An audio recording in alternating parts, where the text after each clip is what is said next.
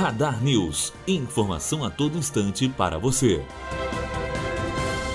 O economista Joaquim Levi aceitou no dia passado o convite para presidir o Banco Nacional de Desenvolvimento Econômico e Social, o BNDES. Ele foi convidado pela equipe de Paulo Guedes, confirmado para o Superministério da Economia.